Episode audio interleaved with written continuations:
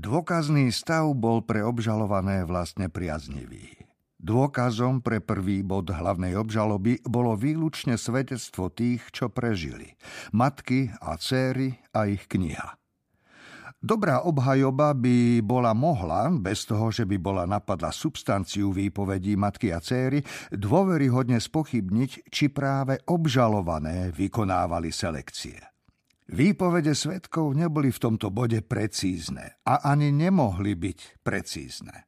Veď existoval aj nejaký veliteľ, strážna služba, iné dozorkyne, popri celej hierarchii úloh a príkazov, s ktorou sa väzni konfrontovali len čiastočne a v ktorej sa vyznali len nedokonale. Podobne to bolo s druhým bodom obžaloby. Matka a dcéra boli zavreté v kostole a o tom, čo sa dialo vonku, nemohli podať svedectvo. Obžalované síce nemohli tvrdiť, že tam neboli. Iní svetkovia, ktorí vtedy žili v dedine, sa s obžalovanými zhovárali a pamätali sa na ne. Ale títo iní svetkovia museli dávať pozor, aby sa ich takisto netýkala výčitka, že sami mohli vyslobodiť väzenky. A keď tu boli iba obžalované, nemohli obyvatelia dediny tých niekoľko žien premôcť a otvoriť dvere na kostole? Keď si obhajcovia ostatných obžalovaných všimli, že táto stratégia stroskotala na hanených ochotných priznaniach, prešli na stratégiu, ktorá tieto ochotné priznania využívala, hane priťažovala a ostatným uľahčovala. Obhajcovia to robili s odborným odstupom – Druhé obžalované sekundovali rozčúlenými námietkami. Údajne ste vedeli, že ste zajatých vydali na pospas smrti. E, to sa týka iba vás však? Nemôžete vedieť, čo vedeli kolegyne. Môžete sa to hádam nazdávať, ale v konečnom dôsledku to nemôžete posúdiť však? To sa pýtal obhajca jednej obžalovanej. Ale veď sme všetky vedeli povedať my, my všetky. Je jednoduchšie ako povedať ja. Ja sama však? Je pravda, že vy, teda vy sama, ste mali v tábore chránenkyne, samé mladé dievčatá, jedno na chvíľu a druhé zasa na druhú chvíľu? Hanna váhala. Myslím, že som nebola jediná, čo... Ty posratá klamárka, tvoje cipky, tie boli tvoje a iba tvoje. Iná obžalovaná, vulgárna žena, ktorá však pôsobila ako starostlivá kôčka a mala dobre podrezaný jazyk, sa očividne rozpajedila. Mohli by sme konštatovať, že hovoríte viem, keď si to iba myslíte. A myslím si, keď si jednoducho vymýšľate. Obhajca pokrútil hlavou, ako by jej súhlasnú odpoveď vnímal starostene. Je tiež pravda, že vaše chránenky neodišli najbližším transportom do Osvienčimu, keď ste sa ich nasítili?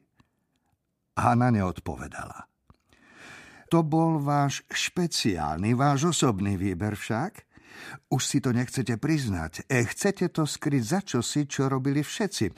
Ale, bože, Céra, ktorá si po výpovedi sadla do obecenstva, si zrazu skryla tvár do dlaní.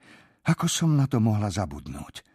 Predsedajúci sudca sa jej spýta, či chce svoju výpoveď doplniť. Nečakala, kým ju predvolajú dopredu. Vstala a hovorila z miesta v obecenstve. Mala obľúbené dievčatá, za každým mladé, slabé a krehké.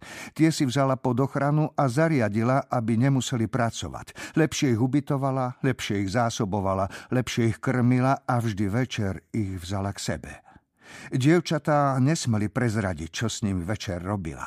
Mysleli sme si, že s nimi aj preto, lebo všetky potom išli do transportu.